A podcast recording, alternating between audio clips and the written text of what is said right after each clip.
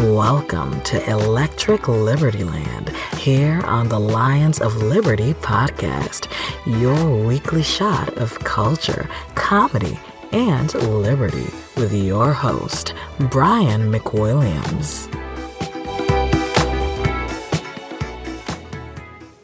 Hello, everyone. Hello, and welcome to the very, very first Electric Liberty Land. I hope you enjoyed that get down boogie that I brought you in on. Hopefully that'll add a little pep to your step on this Wednesday.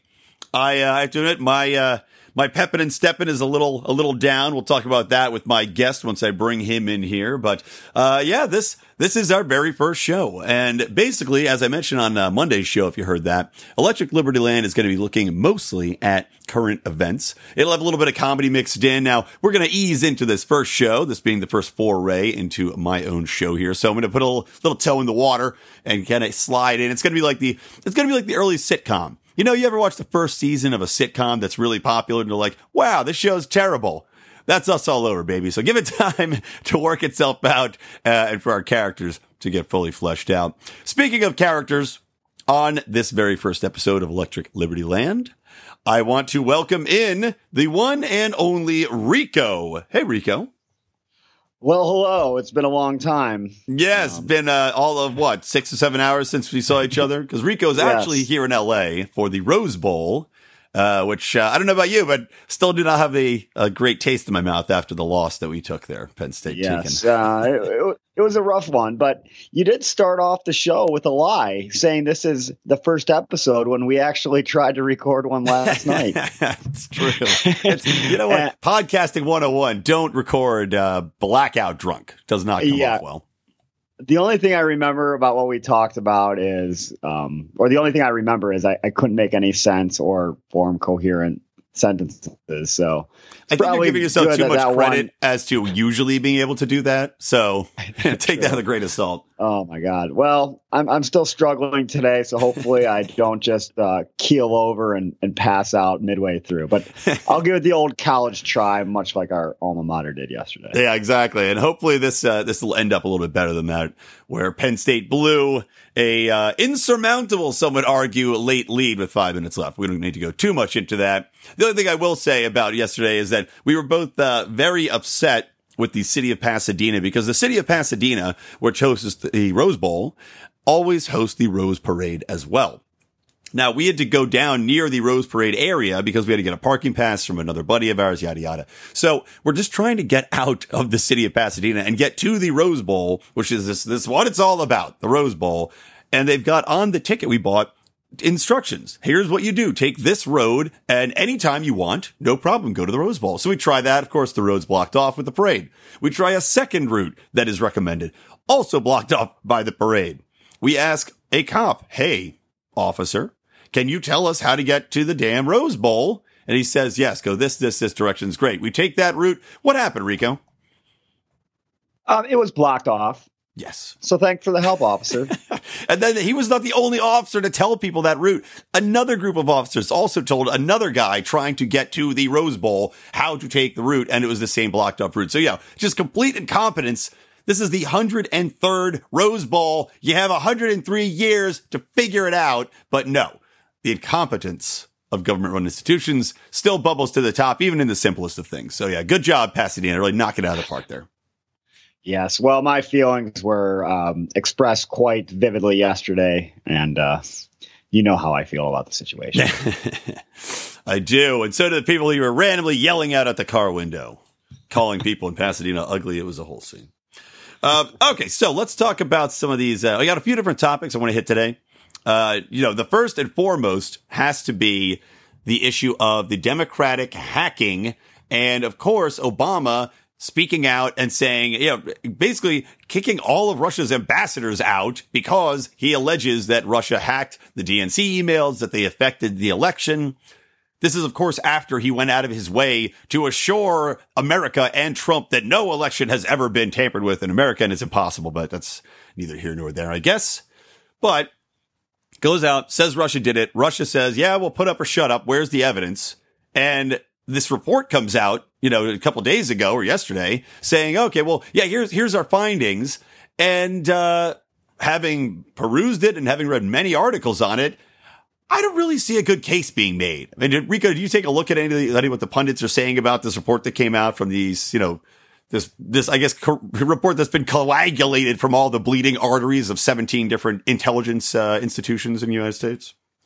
Well, you see what each side says, you know, the left says, well, it's 17 agencies are, are all in agreement that it was the Russians. And the right says, well, where's the evidence? And then the left says, well, we can't release the evidence because it's classified. It's like, okay.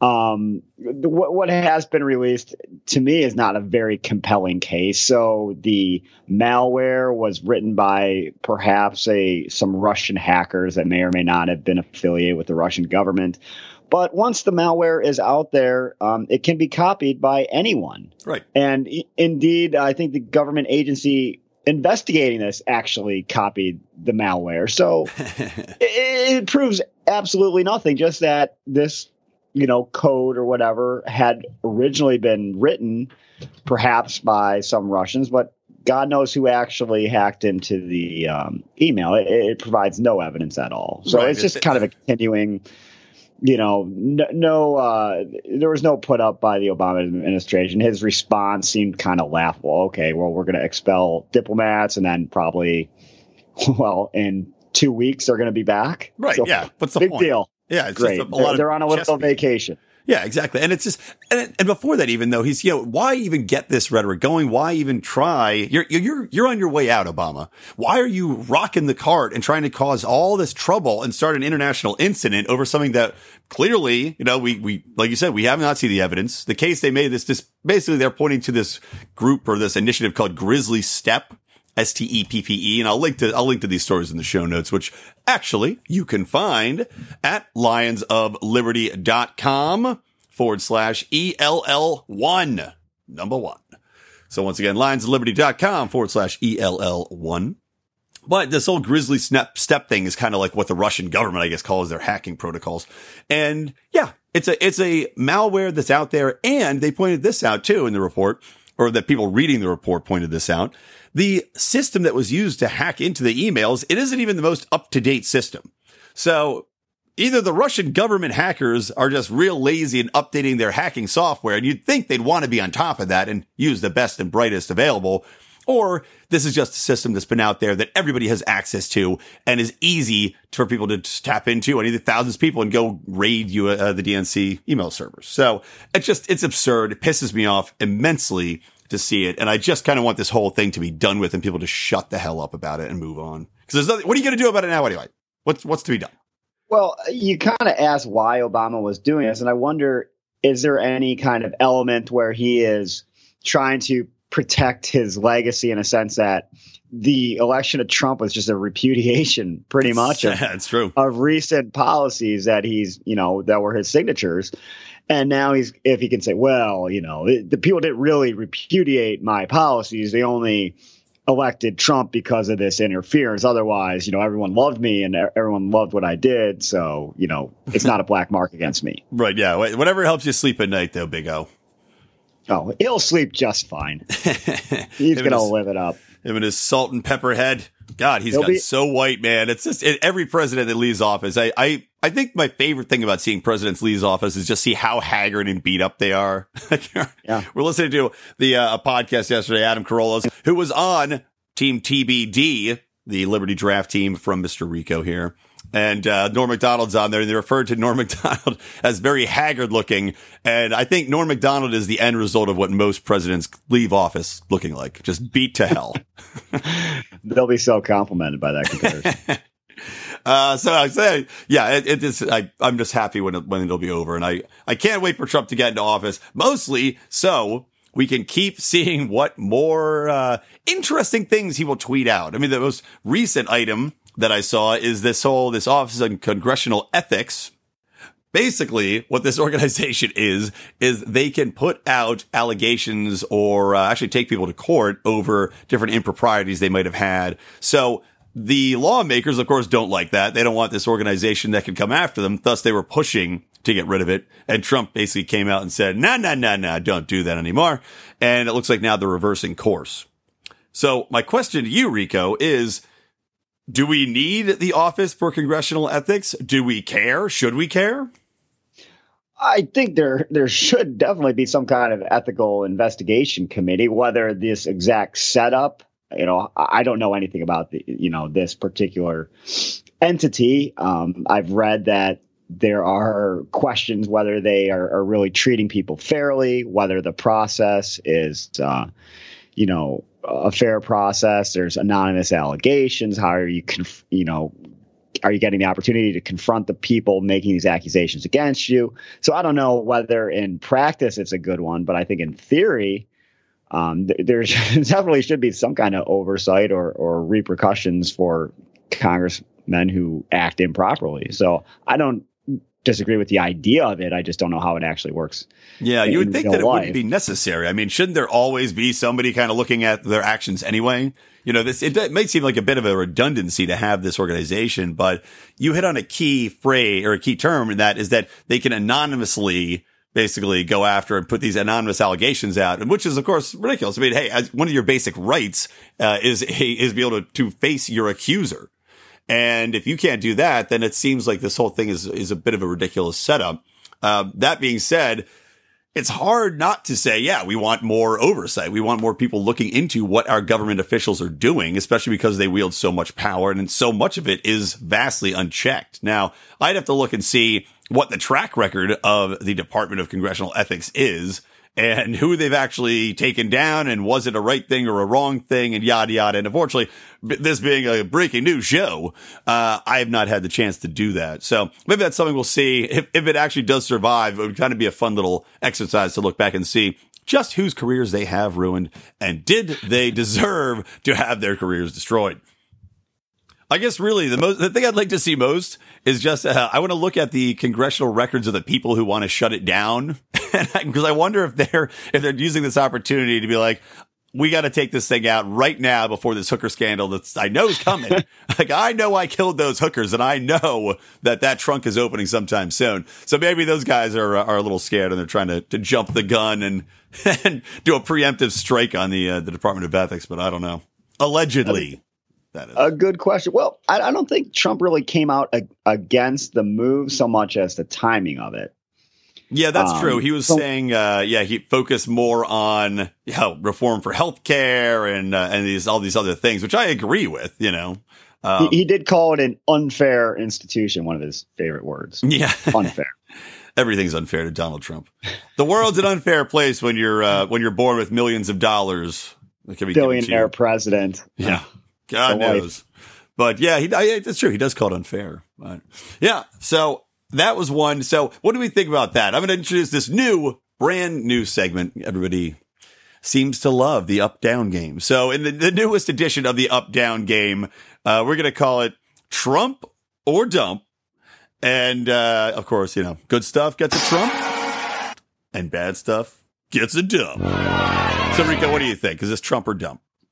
I'm going to give it a Trump. Um, setting aside the whole issue of should he be tweeting every single thought he has about things that are going on when he's not even president, or should he be tweeting like this when he actually is president? Um, Speaking of that, dumps, by the way, do you think how many of these tweets do you think he's sending from the soon-to-be presidential toilet? I hope all of them. I do too. like, what else are you supposed to it's do? It's toilet diplomacy. Come on, exactly.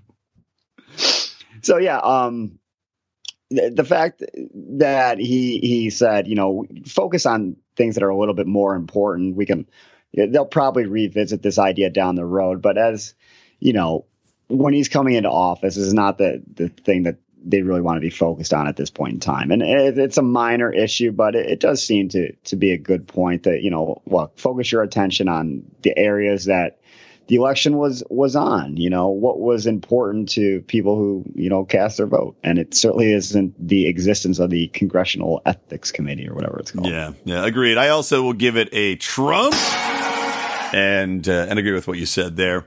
So let's move on to another Trump or dump candidate here.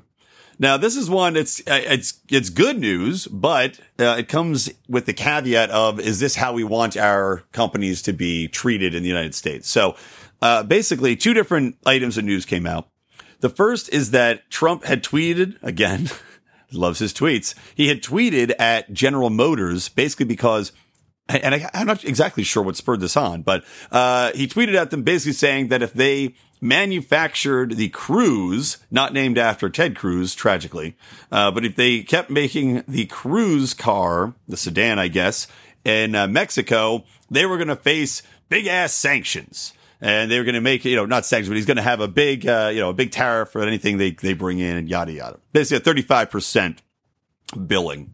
So of course, GM tweeted back saying, well, we make those cars in Michigan, but I guess that's neither here or there. They only make a couple, uh, in Mexico. So that was one thing. His, him, him trying to intimidate GM into keeping business here in the United States and threatening them with economic, uh, tariffs. And then the other thing is that Ford, basically because of the same type of pressure that he had put on them, telling them, you know, oh, you better not, you know, shake, wagging his finger, uh, Ford actually said that they are not going to build a, I think it was like a $1.6 billion factory in Mexico. They instead are going to invest seven or 800 million to keep, uh, keep the jobs here and do them in Michigan. So what do you think about that, Rico? I mean, is this, is it right for Donald Trump to use his power in this way? And is it something where is he just blustering? Do we think he'll actually do anything with this power? And if he doesn't do anything with it, is it kind of better than him, you know, putting all these regulations and stuff into place? I hate uh, Donald Trump on this issue. I, I, can't stand. It. I think we've talked about it numerous times. You can't. One, he's getting involved on like a, a personal level. You know, uh, tweeting at basically the CEOs of these companies do this or, or else. Um, and and just his the economic idea behind it is is ridiculous. Okay. Um, I don't think that Ford really made this move in response to anything he did. They were citing, you know, a decline in demand for uh, small cars, which is why they're just kind of going to invest in revitalizing some of their plans here. It's, it makes more economic sense. It's not because of whatever Donald Trump is saying. And the other thing is, you know, companies expand their bases to, into other countries to kind of expand their markets. You know, they're most of the cars that are, are made in Mexico are remaining in Mexico. Mm-hmm. Uh, so, you know, what's the problem with that? Uh, you know, I, I don't understand. But if you're going to put tariffs, it, it's going to hurt the consumers in the long run. And the other thing, you know, he doesn't seem to have a problem with foreign companies like say BMW having a plant in South Carolina or Nissan I think has a plant in Kentucky or something. It's just what international companies do. They're going to have certain plants in other countries and to, to kind of threaten trade wars is not a good thing. No, precisely right, and, and and all the all the protectionism. You know, again, I, I it's one of those funny things. We have talked about this a lot. Is his bullying tactics, and that was one of those things. He was the, considered the bully in chief. You know, that was his his nickname assigned to him by the liberal media. But there is a matter of truth to that, and he does does bluster and bully a lot. Now, like you pointed out, Ford does seem to be a business decision. Uh, yeah, the, the Ford trucks are their big seller. Trucks are going like crazy right now. I don't know why exactly. Seems like everybody that I know that buys a truck doesn't actually use it for anything that trucks are supposed to be used for. But that's either here nor there. Uh, yeah, it looks like a good business decision. And for Trump to say, okay, well, no, no, I'm taking credit for this. And also you shouldn't go there and basically putting these tariffs in place. You said, it impacts the consumer. Now it might impact, it might not impact people immediately, but it's going to be felt down the road as costs get, get passed along to all of us from these jobs being kept here. Now, hell, we all want jobs here, but at the same point, you think about how much auto workers already get paid. It's not like the auto industry has any sort of enticement to have lower level jobs are going to open up, especially with the the minimum wage conversation that's ongoing and raising that in different states. So yeah, I just think this whole thing is it's he needs to knock it the hell off. He just needs to let companies do their business, operate as they're going to do. And then also he needs to just rely on his own tax plan he wants to put forth if Trump is really going to slash the amount of corporate tax down to what was it, fifteen percent? I think was his rate he put out, or fourteen point five. Yeah. Really something right around that that level. Uh, if he's really going to do that, that's a huge enticement on its own. You know, why don't you let that go into place before you start bullying people and trying to make these accurate these these uh, threats via Twitter, so, you know, shooting out Twitter bullets like these companies constantly. You know, let the market play out, put your tax into into, into play, and I think it'll probably do itself a favor and, and work itself out for the benefit of Americans. Lower taxes means everybody wins. So yeah, he needs to knock it off. This is a dump yeah, definite dump. Um, but the odds of him knocking it off, I don't think are very high.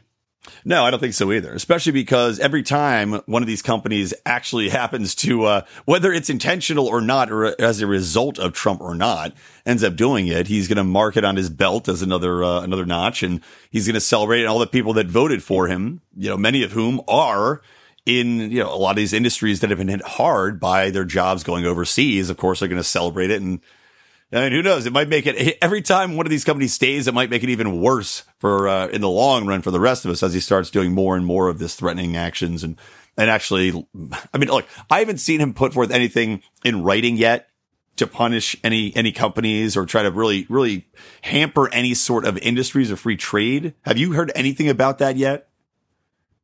No, I I don't think he has very many specific on any policies. Yeah. But um, you know, one thing I was thinking, maybe he could make the wall out of cars that are trying to come in from uh, Mexico. he could just put a- he just he just stops them, and then they kind of like weld them all together, and the wall is just going to be a thousand miles of, of Ford cars that weren't allowed into the country. He stops the immigration as well. They they weld the doors shut in the cruelest wall ever built, history of mankind. Then the then the comparisons to Hitler would maybe make more sense. I think he started to do that. So well, yeah, what? what's that? we'll wait and see. yeah. So, all right. One more. Uh, I want to talk of this story. So, Randy Pants, hashtag Randy Pants or Rand Paul, as he is uh, fondly known in circles that don't use his nickname that we have so, so diligently tried to get people to adopt. So I'm bringing it back. People, please hashtag Randy Pants. Uh, Randy Pants wrote an op-ed for the Blaze and essentially what Rand said was that he wants to stop all this discussion of piecemeal carving up of Obamacare where some parts are being kept, some parts are going to be taken back. And one of the things that Trump said he wants to keep is the protections for people to say, okay, those who were denied healthcare have pre-existing conditions can still access healthcare. But he wants to roll back the other stuff like the individual mandate and he wants to open up a cross border uh, you know, plan so people can shop in, in Pennsylvania if I'm in California. Enrico, one of the things we were talking about last night, if you recall, one of the things that actually I do remember from our aborted podcast was talking about how it's actually not possible to really shop across state lines because of the individual state healthcare mandates that, that they have in their own state, you know, legislation, uh, constitutions or whatever the hell it would be. So tell me. Well, yeah. Well, uh, I think I was trying to articulate this after about 35 beers, and it, it just wasn't working very well. But, but basically, the states have the right to set their own healthcare mandates. You know what kind of policies are, are allowed, and and kind of the, the details of the various um, policies, whatever. So when you're shopping across state lines, you still have to the policy you buy still has to, at least at this point in time, uh, you know, comply with the requirements set forth by the individual states. So it's not quite as easy as I think um, some of the Republicans are making it out to be. And, and then the other question is, okay, well, generally speaking, you want or, or say a libertarian philosophy or at least a conservative philosophy is, you know, let the states handle it. You know, the lower level of government should be more in control. Mm-hmm. The closer to you, you know, the more control the individual citizen has over it. But on this, it seems like they're saying, well, there should be federal preemption and that federal government should be, you know, over overriding the states right. and, and saying, you know, no, that's not allowable. You, you can't set different requirements in all these different states. So it's kind of a contradiction, if that makes any sense. Uh, I'm still probably not explaining it very well, but better than I can know, explain my, it, man. My, my brain still is uh, working at about four percent capacity. I I'm 100 uh, percent with you there. I'm, still struggle fest Magoo over here, but uh, no, I think that's I, I, think that's interesting. I think you explained it pretty well, and I'm surprised we haven't heard more talk about that because uh, so many people have called for opening up, um, you know, in, internet not international but national healthcare plans where you can shop anywhere, and nobody's pointed that out. That basically that might be an impossibility at the start. So perhaps we need to look into something else. And obviously Rand Paul is a proponent of the free market system. And in his piece on Blaze, he had, uh, you know, he had also pointed out a couple different, different things basically to that extent making it more accessible for everybody, kind of taking the government out of it as much as possible. And, uh, and in the past, of course, Rand's also been very strong speaking out for the free market of healthcare and just talking about, as his father had, talking about how without all of the regulations and the mandates and all this stuff in place, you could just go to a doctor and pay 50 bucks and he didn't need healthcare before because it was just that cheap. And by putting all these, all these requirements into place, you basically just gave a monopoly to the, uh, to the healthcare industry and brought in this whole regime, which is then skyrocketing costs for everybody. And you couple that, of course, with the litigious society we've become and how all of these doctors also are paying massive, massive insurance premiums themselves just to cover for malpractice. And then that bleeds over into them doing tests upon tests upon tests because they want to cover all of, they want to cover their asses so thoroughly that again, you have these healthcare bills that just keep going up and up and up and up and up. So uh, here's actually, let me read off a couple of things that Rand said. And this is actually from rare.us. I apologize. It was not from the Blaze. So Rand said, what should we replace Obamacare with? Perhaps we should try freedom. Number one, the freedom to choose inexpensive insurance free of government dictates. Number two, the freedom to save unlimited amounts in a health savings account. Number three, the freedom to buy insurance across state lines. Number four, the freedom for all individuals to join together in voluntary associations to gain the leverage of being part of a large insurance pool. Now, of course, a couple of those things. Uh, I know Trump wants to have the savings accounts, the health savings accounts, which is good. And of course, I know our very own Marc Clair was a member of Health Excellence Select for a long time, which uh, in which people he was one of those people who voluntarily pooled together an association for his healthcare coverage uh, up until very recently when he got uh, got a full time gig, and I don't think needs it anymore. Lucky him. So. I mean, Rico, what do you think about, about those statements? I, I mean, hard to argue with them, I guess, except as we talked about the, uh, the insurance across state lines thing. Even Rand doesn't seem to have as, as good a grasp on it as the mighty Rico. Well, I, I could be entirely wrong about that, but I, I hope I hope Rand writes an op-ed tomorrow, being like, "Screw that idiot Rico." Who gave this guy a forum on a podcast? Much less all the time. Um, uh, you know, I don't disagree with anything he he says at all.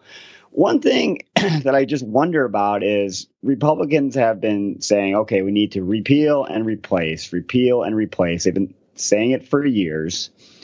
Has any, you know, thing been actually written up what the replacement would be? If not, why not? Why has someone not undertaken, okay, this is what the legislation is going to be? Because you can't just simply say, we're going to repeal Obamacare and then, you know, see how things happen, like kind of Nancy Pelosi was talking about when Obamacare was initiated. Yeah. Let's actually have someone write up what the legislation you know they're thinking of would be put it out there and let's get some discussion about it and see you know where do people see potential problems or, or whatever. But just kind of having these generalities doesn't move the needle much for me anymore because we've been talking about these generalities for years and the best of my knowledge, there's been no thorough, you know, legislation written up or no thorough proposal as of this point in time. No, it doesn't seem like there has been. I think Paul Ryan put something together, but uh, yeah, Rand also is very vague and, you know, there's no specifics here. It's just kind of a wish list that he's putting out about freedom, which is great. I'm all for it, Rand, but agreed. We need to see actual hardcore. Here's how we would repeal it. Here's what it would be replaced with. Here is, and of course, the sequence in which all these things rolled out would be very important because as we know, a lot of people have already bought into Obamacare, nowhere near the amount that we're supposed to have bought into it, because again, it is a failed and flawed uh, system that they put into place there. But there are enough people now where you can't just get rid of it. and uh, and as you said, just kind of let let people figure it out on the fly. So yeah, you would have thought that at some point somebody would have stepped up. I mean, in truth, you would have liked to see, even though the the Democrats are uh, in the majority oppose the repealing of Obamacare, but you're actually seeing more and more people on the Democratic side try to step away from it. So you would hope that in addition to the GOP putting some sort of plan together, you would have people on the Democratic side of the fence saying, maybe we should take a look. If we're going to, if it's going to be repealed, why don't we try to proactively work with the GOP or put together a plan on our end that addresses their concerns, but can still protect some of what they would want to be kept in there? Like, for instance, um, protecting people who had pre-existing conditions.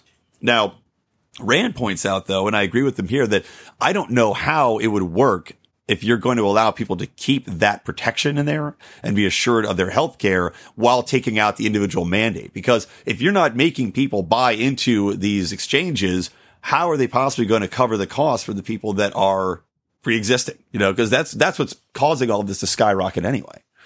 So, yeah, that, that's impossible. Yeah, right?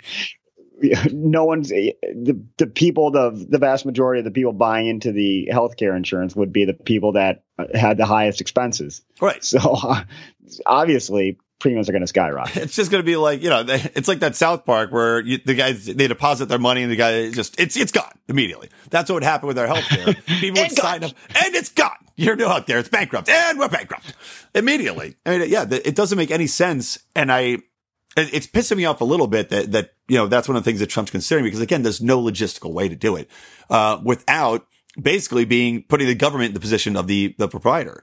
And you and I had discussed this on a previous podcast and you had an idea where, where basically the most uninsurable people would just be de facto insured under Medicaid by the government. I mean, you want to talk a little bit about that if you, if your brain, uh, will function enough to allow you to recall that conversation?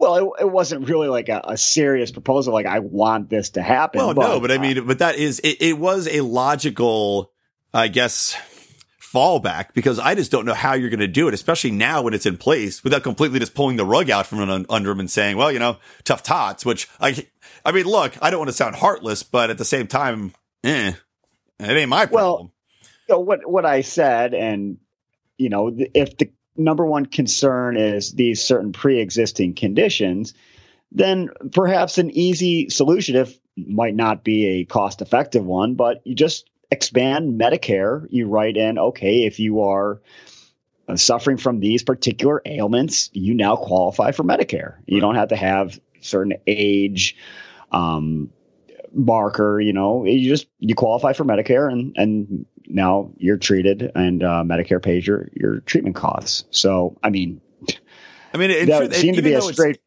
Well, say even though it's hesitant, and of course, as as libertarians, we're hesitant to add anything more to the government roles, but in truth, it might be a better option. It might work out far better for all of us as a whole having that system in place because at least then, I mean, just look at the Obamacare and how much the costs have gone up in the last two years. I mean, my insurance went up, I think about 33% just this year. And I have Um, and I don't know about you. If yours, do you pay for your own insurance or do you, does your company cover it? Uh, no, I have to pay for it all. So, um, and I also, as a, you know, kind of individual uh, business entity, I, I, have to kind of pay more because I don't get a company matching my Medicare contribution. Right. So I actually have to pay a higher tax level, which is also annoying, but hey, that's the uh, price you pay. Yeah. So what did yours, did yours go up as well? I presume as a yeah. strapping, healthy young man who they. Uh, I, I had, I had quite the conversation with my uh, healthcare customer service agent about a year ago. I, and I called and I said, so basically, I am paying um, about $100, $120 more per month, and I'm getting less coverage. Is that correct? then the guy's like, yep. And I'm like, all right, all, thanks all right, well, what, what, can I do about it?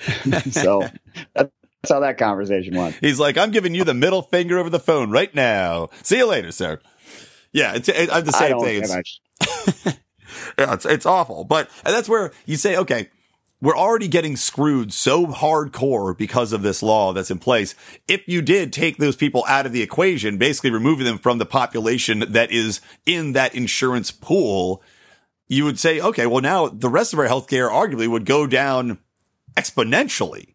Uh, to the point where it would probably balance out or more than balance out the people that be on Medicare because the people on Medicare, that's not insurance where you're regularly paying in. That's just literally you're going to be uh, covered should anything happen to go wrong, catastrophically wrong, or otherwise you need treatment. So I don't know, man. I, I as much as I hate to say it, I'm not really that opposed to that concept because I think overall it would benefit everybody else as far as their freedom of choice, their ability to be taxed far less, than not be forced into buying healthcare like we are now. Yeah, um, I don't see it happening. I think Trump has already talked about cutting Medicare, so they're certainly not going to expand it any further. I, I really wonder what the answer to that particular issue is going to be. If you'll have pre um, existing conditions or or whatever, you know, how are they going to be covered? I don't see any answer to that at the present time, and it doesn't really seem to be discussed too much. What you know, how that's going to be uh, replaced. What element's going to replace that? So yeah. And another again, thing what, that they really got to work period. On. What is the time period going to be on all, on all this? You know. Yeah, well, it's. I mean, if they already had something crafted, then you could see when Trump comes into office. Okay, well, let's vote on repeal. Let's vote on replace. But you know that hasn't been done, and like anything else with the government, they're probably just going to talk and, and talk, and, and nothing's ever going to come of it. Yeah, most likely, and that's what I hate most, more than anything, about these you know these different legislation uh, these different laws that have been put in place. God, I cannot talk right now. uh, my brain is my brain is fighting my my body and my muscles so hard right now. Um, but as we see, like with anything, like you said, this it's it's going to be hard for them to replace it. As much as it's hated, everybody hates it except for maybe ten people. And for them to try to replace it and repeal it is going to be a momentous task, even with a full GOP control. And that's what kills me about government and these laws. Cause once these are on the books, once a law is passed, it is almost impossible to get it taken back. We've seen it with the Patriot Act. We've seen it with any number of other horrible acts and other, and other government forms of growth where once the government's got its sticky fingers in there, that's it. Those fingers ain't getting out of your pudding, pudding. That's right. Um, I say that expression every day, so I'm glad you picked up on it. Put it on a bumper sticker. Well, maybe that's a good place to wrap up this first uh, painful for us, but hopefully not as painful for the listeners episode of Electric Liberty Land. It's good. My voice is already starting to go from screaming too much yesterday. Sometimes enjoy, most of the time in anchor. Uh, but yeah, so guys, Thank you so much for joining us here. Rico, thank you for being the guest uh, twice on the first Electric Liberty Land. One day I'll actually have to go back and listen to whatever we recorded yesterday because if, if that was actually the episode that aired, this would be the shortest lived spinoff ever. think, Even eclipsing Joey uh, would have had a longer run than. I, I think I actually deleted it. You know, it's kind of like you have a uh, one night stand with a really ugly girl and then you delete her, delete the number and all records from that she ever ever existed from your life. That's what happened with that podcast. Maybe I should have kept it, but I just, I didn't want to remind myself of what had happened. Fair enough. It's probably, uh, probably for the best. We don't want whatever we were talking about floating around on. The no, internet. definitely not. There's, yeah, I need to keep that dark night of the soul under wraps. I think so, I was mostly talking about interceptions, but uh. yeah, I think that was about 90 minutes. It was a, a two and a half hour podcast. no. So, all right, man. Well, thank you very much. Guys, thank you all for listening. Electric Liberty Land will be back. It's going to be every Wednesday. This show is going to run. And uh, like I said, we're going to be mixing it up. I'm going to be expanding kind of the stuff that we do here. Uh, and uh, and seeing we're kind of you know play with the format, have some fun. I'm open if you guys want to want to request anything or want to send me news tips, please do. I will open up my email to you so you can send me all of the, the pics of your genitals you want. That's uh, Brian at lionsofliberty.com. So feel free to give me any feedback uh, that you might like. And I guess I will see you next Wednesday. Until then, guys, keep it free, keep it real.